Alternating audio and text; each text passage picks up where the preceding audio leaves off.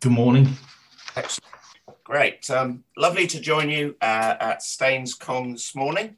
Uh, as Ian said at the beginning, I am um, I'm here in person, live. So um, I'm with you next week as well. I don't know whether I'll be live or not then, but uh, anyway, it's great and a joy to uh, join you uh, this morning. Uh, we're doing Ephesians, and I'm going to read the next bit, which is chapter four, verse 17 to 24. So I think, Ian, if you're going to put it up, then uh, get your Bibles and uh, Ephesians chapter 4, verses 17 to 24. Okay.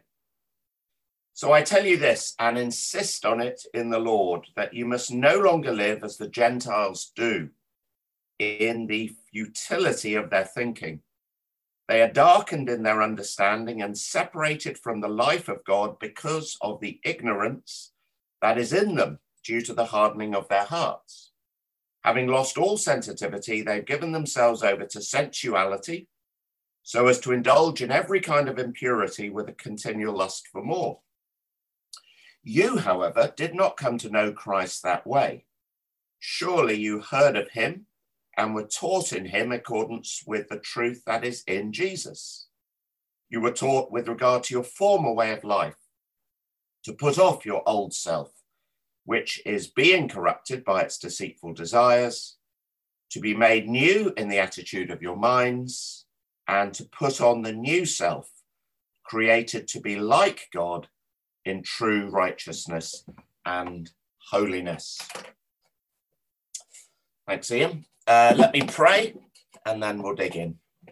Dear Lord God, thank you for your word.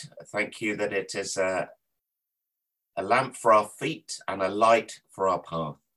Please uh, use uh, me this morning, speak into each and every one of our lives, that uh, what is of me would be quickly forgotten and what is of you would uh, take root and bear fruit in each and every one of us, Lord, we pray. And it's in Jesus' name we ask it. Amen. Right. Um, one summer, uh, when I was at university, I had two jobs. Uh, by day, I worked as a landscape gardener. So I dress up in the morning in my t shirt, shorts, steel toe cap boots, and so on. Then in the evening, uh, I worked at a fairly posh pub where uh, friends of our family they owned it, and I'd have to wear a collared shirt, a tie, uh, smart trousers, smart shoes, and so on. Now, I wonder how my landscaping uh, colleagues would have felt if I turned up to work one morning in my collared shirt, my tie, my smart trousers, and shoes. They, they'd have probably made some rude, sarcastic remarks. But equally, how would the owner of the pub have have uh, reacted if I turned up in my sort of sweaty, muddy t-shirt, shorts, and steel toe cap boots. He he wouldn't have been very amused, and I'd have probably lost my job fairly quickly. You see, you uh, different jobs require different clothes. You have to dress appropriately. Now, what is true in the world of work is also true when it comes to spiritual matters. You see, when a person becomes a follower of Christ uh, in their life, they're that life is to be marked eh, by very different qualities than were evident before they came to faith in Christ. So maybe a, uh, a person's life before Christ was marked by uh, perhaps doing drugs, getting drunk a lot, sleeping around, not great language, that sort of stuff. That's what the life before Christ was like. Like then, the life after coming to faith in Christ must be marked by very different traits than those. So when someone who professes Christ, uh, faith in Christ behaves more like they used to live before Christ, then it's as uh, inappropriate, if you like, as me turning up to the pub to work in my sweaty shirt, muddy gear, and steel toe cap boots. So, what we're going to think about this morning is very simple it's living in a way that is consistent with my new life in Christ, living in a way that's consistent with my new life in Christ. Now, the big theme, you're probably aware already, we're well into Ephesians, is how God is uniting all things, everything in heaven and earth, under Jesus Christ. And the evidence of what it looks like today in the world to live under the headship of Christ is, in fact, the church. And this is the first part as all the stuff is really what does this look like practically? What does it look like to live under the headship of Christ, say, in our marriages, in our work, in our parenting, in, in how we relate to one another as Christians? Now, our passage this morning sets out, sort of, if you like, some basic principles. If I can just um, put a little uh, slide up that explains it. So this morning we're looking at um, firstly what our old life in life uh, was like. That's verses 17 to 19, and then uh, knowing Christ, uh, the change that Christ brought about, and then looking at our new life in Christ. So that's the uh, that's the the way we're going uh, today. So the first part of it. Paul says, doesn't he? He begins with these strong words. So I tell you this and insist on it in the Lord. Now, Paul is an apostle of Christ, and he speaks, therefore, with the authority of Christ.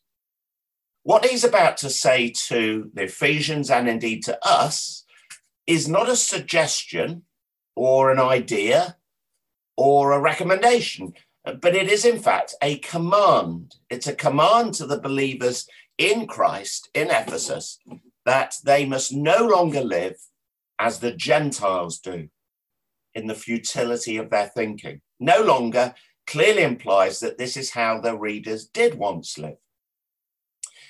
Now, when um, my wife and I bought our first house in um, in Ealing back in uh, 19 89. This is what it looked like. Okay, you see three uh, three pictures there. The first is uh, of the uh, what's it of? That's of the bathroom. Uh, the middle one is uh, that monstrosity was in the uh, the breakfast room, if you like, and then the right hand was the kitchen. Now it, it hadn't been decorated since the 50s. You're probably thinking the 1850s, but it's probably the the 1950s. It it was absolutely grim. Now, we didn't look at those pictures uh, with any sense of love and affection. What these pictures were for us, and they're in an album, you know, before and after pictures, they're in the album to remind us just how grim the house was when we bought it.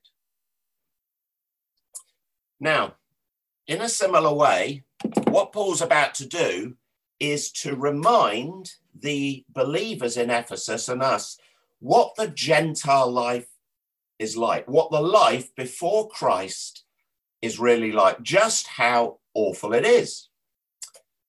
So not only does he say their, their thinking's futile, but they, he says they have no spiritual understanding. They're alienated from God because of the ignorance due to their hard hearts. They're utterly closed to the things of God and blind to their true spiritual condition. And futile thinking always leads to futile living, as verse 19 says, having lost all sensitivity. They've given themselves over to sensuality so as to indulge in every kind of impurity with a continual lust for more. Now, he's not describing, if you like, everybody in this regard but he's describing what the general tra- trajectory is of a life without Christ, uh, the life of an unbeliever who is hardened towards God and hardened towards the gospel. Now, just as drinking seawater doesn't quench our thirst, but simply makes us thirstier, so the unbeliever is desperate for satisfaction, meaning, and fulfillment in life. And whatever they turn to, it doesn't satisfy them, but simply leaves them with a thirst for more. And this, this hopeless condition, if you like, is what Paul described in chapter 2, where uh, similar exercise, he says uh, they were once dead in their sins, captive to the ways of the world and the wiles of Satan, enslaved to their sinful nature and objects of God's wrath. Now, this is not a condition that we can do anything about ourselves. It, it's like being in a dark prison cell um, with a locked door and no way of escaping. Now, just as our photos are very grim reminders of what our house was once like, so Paul reminds these Christians in Ephesus, and he reminds us this morning just how awful spiritually the life of pre Christ really was futile thinking, spiritual blindness, hostility to God, and hard hearts. There's a desperate craving for meaning and purpose and a continual desire, but it's never satisfied. That is why how they're not to live any longer. Okay, don't li- don't desire this any longer. So that's the old life, if you like. But secondly, he then says about the new life of knowing Christ. Look at verses 20 and 21. Their lives have changed, and it's all because of Jesus. Let me read again, verse 20 and 21. You, however, did not come to know Christ that way. Surely you heard of him and were taught in him in accordance with the truth that is in Jesus. Now, when uh, we go to school, when we were at school, uh, we had different teachers, didn't we, and different subjects, all of which sort of contribute to uh, making our school experience either very good or maybe not so good. And we, we perhaps remember certain teachers at school with great fondness who made the subject interesting. And uh, we remember other teachers as a bit of a pain, and their subject was really not very interesting at all. Now, what's happened with these Ephesians is they have gone to school, albeit it's a rather different school than we went to. Firstly, what is the subject in their school? Where the subject, it's Christ. He's the one we're told they've come to know.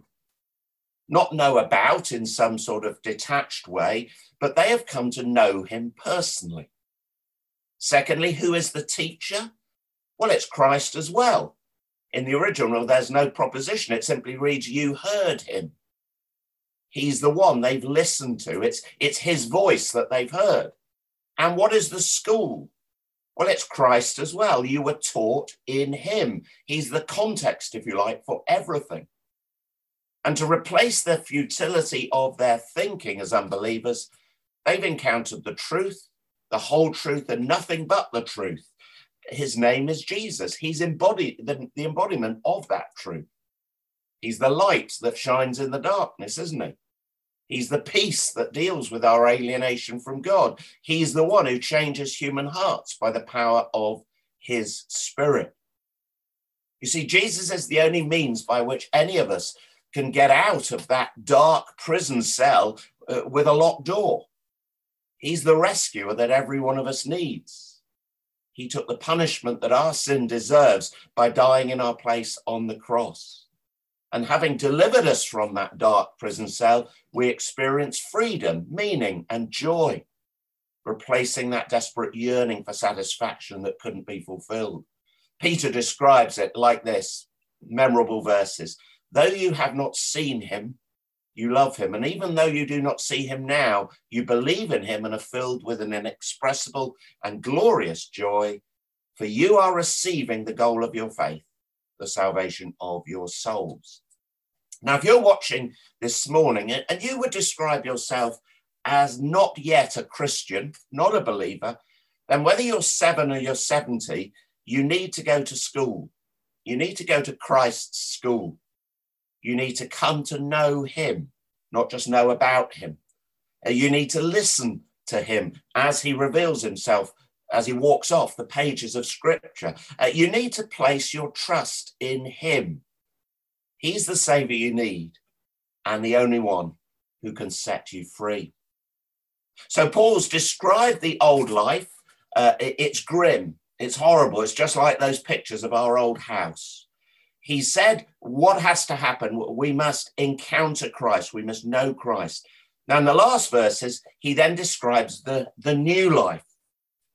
The new life. Now, um, some of you at school uh, will, I've got a flip chart by me. Don't do this very often, but I think it's helpful this morning. Um, I don't, do you remember Venn diagrams at school? You all remember Venn diagrams? Well, wouldn't it be great if, if this circle, if this circle represented our old life, this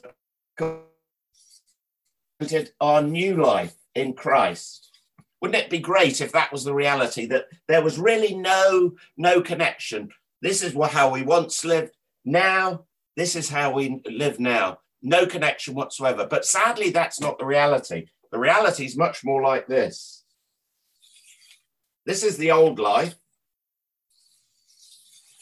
This is the new life in Christ. And where we live is here which you may remember was called the intersection. That's where the old life and the new life, if you like, are still existing, and it's a place of conflict. It's a place of conflict. Now, to see what this new life looks like, I'm going to come back to this in a few moments. Um, let's look at these last three verses because here Paul really speaks about what we're to do as a mark of our life in Christ. Okay, three things he says we're to put off some things, we're to be renewed, and we're to put on other things. Okay, so firstly, what are we to put off? Verse 22 you were taught with regard to your former way of life to put off the old self which is being corrupted by deceitful desires. The old self is like me wearing my dirty landscaping clothes to work in the posh pub. Uh, they were totally inappropriate and belong to another domain.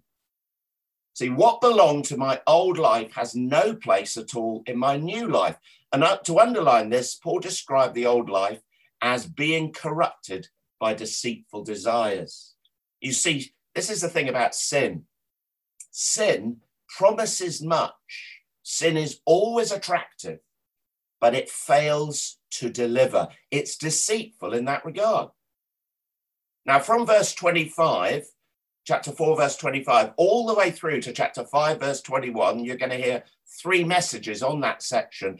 Paul's giving concrete examples of all the sorts of things that we're to put off and to put on. So just look at verse 25, for instance, which is where I'll uh, begin next week, he says there, therefore, each of you must put off falsehood.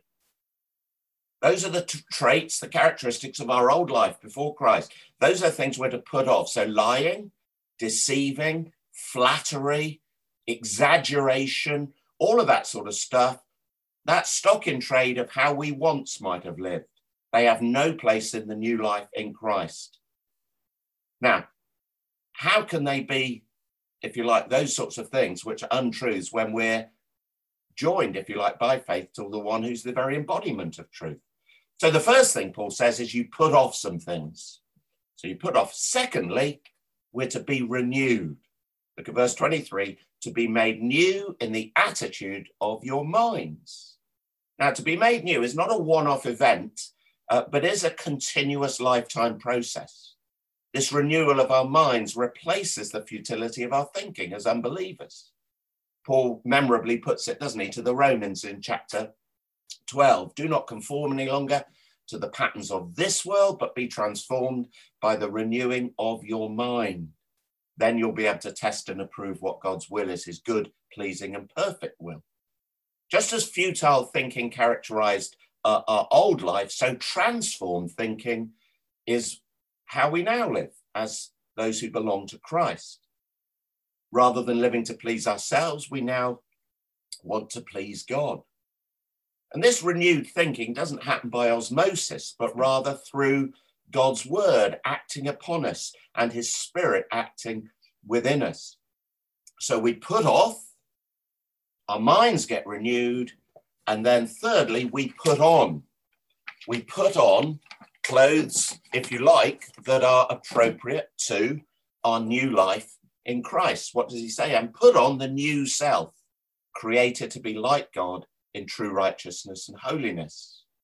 The new self is wearing appropriate clothes that go with the domain.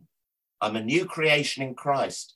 And that means my life will be characterized by different qualities. So take verse 25 again. We put off uh, falsehood. And, and what do we put on? Well, we speak truthfully to our neighbor, for all, we're all members of one body. So the old clothes, falsehood, the new clothes, speaking truthfully, especially to each other as the body of Christ, for we're members of one body. That's now, that's not always easy, is it?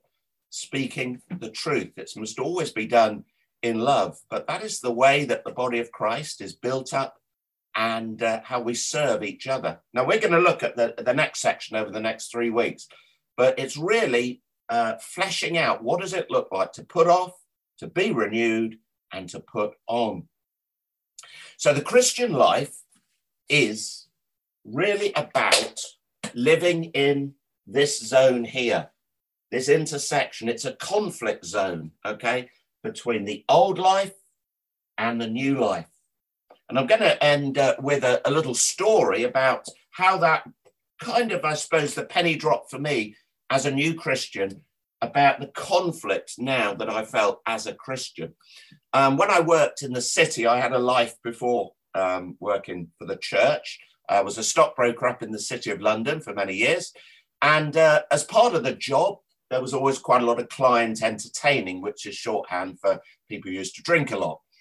Now, before I became a Christian, that really didn't bother me at all. But after I came to faith in Christ, I began to see the problems it caused and uh, the, the poor witness that it was.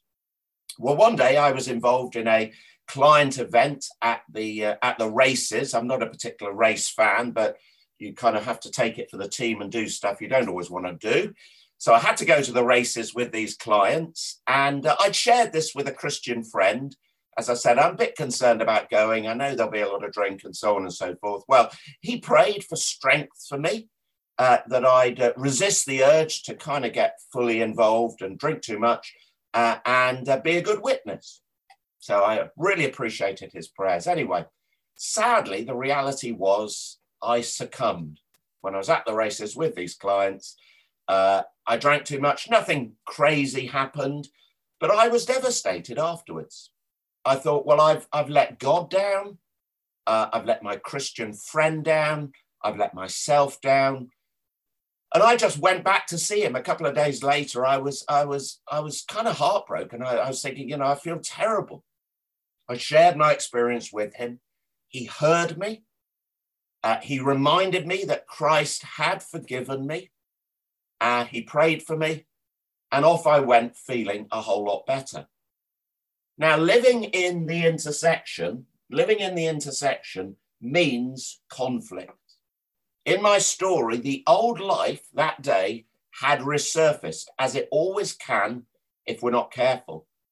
And the old life had won the skirmish that day at the races. But what my friend reminded me of was that Christ had won the war. I briefly crept back into the dark prison cell of my old life, succumbed to the deceitful desires, felt ashamed, which itself is a mark of the spirit at work, because I wouldn't have felt ashamed as a non Christian by getting drunk. And um, my friend helped me to help to point me back to Christ and the new life that was mine in Him. And what a joy it was to do that. So the Christian life is living in such a way that is consistent with our new life in Christ. It means putting off what belongs to the old life. It means a continual renewing of our minds and a putting on of what belongs to our new life in Christ. And when we fail, as we will, it's not listening to the lies of Satan who will condemn us, but rather look again to the Savior who has forgiven us. John writes, doesn't he? that if we confess our sins, he's faithful, he's just, he will forgive us our sins and cleanse us from all unrighteousness. I don't know, maybe this morning there's one or two listening in who, I don't know, perhaps you've crept back into some of the things that characterized your life before Christ, some of the traits that, that, that you, how you once lived. Maybe you needed to hear this this morning. Maybe you're feeling a bit ashamed about it. Well, come back to Christ this morning, come back to the cross, know the reality of his victory, his forgiveness, and the joy of knowing him and the satisfaction of life in him. Put on and put on. Let me pray, and then I think we're going to sing. Let's pray. Gracious and loving Heavenly Father, thank you that from before time began, you set your affection upon us. Thank you that in your Son you have redeemed us for all eternity. Thank you that through your Spirit you've empowered us to live as followers of Christ in this world. Forgive us for all those times when we do go back to our old life, we forget who we are in you. Help us to feed upon your truth, to be obedient to your Spirit and may our lives, I pray, bear ever greater likeness to Jesus. May we put away falsehood and speak truthfully to one another. And in so doing, we'll bring you glory. All of this we ask in Christ's name. Amen.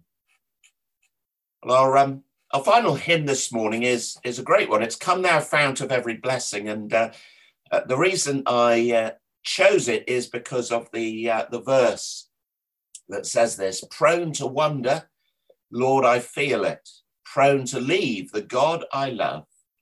Here's my heart, oh, take and seal it, seal it for thy courts above. Amen.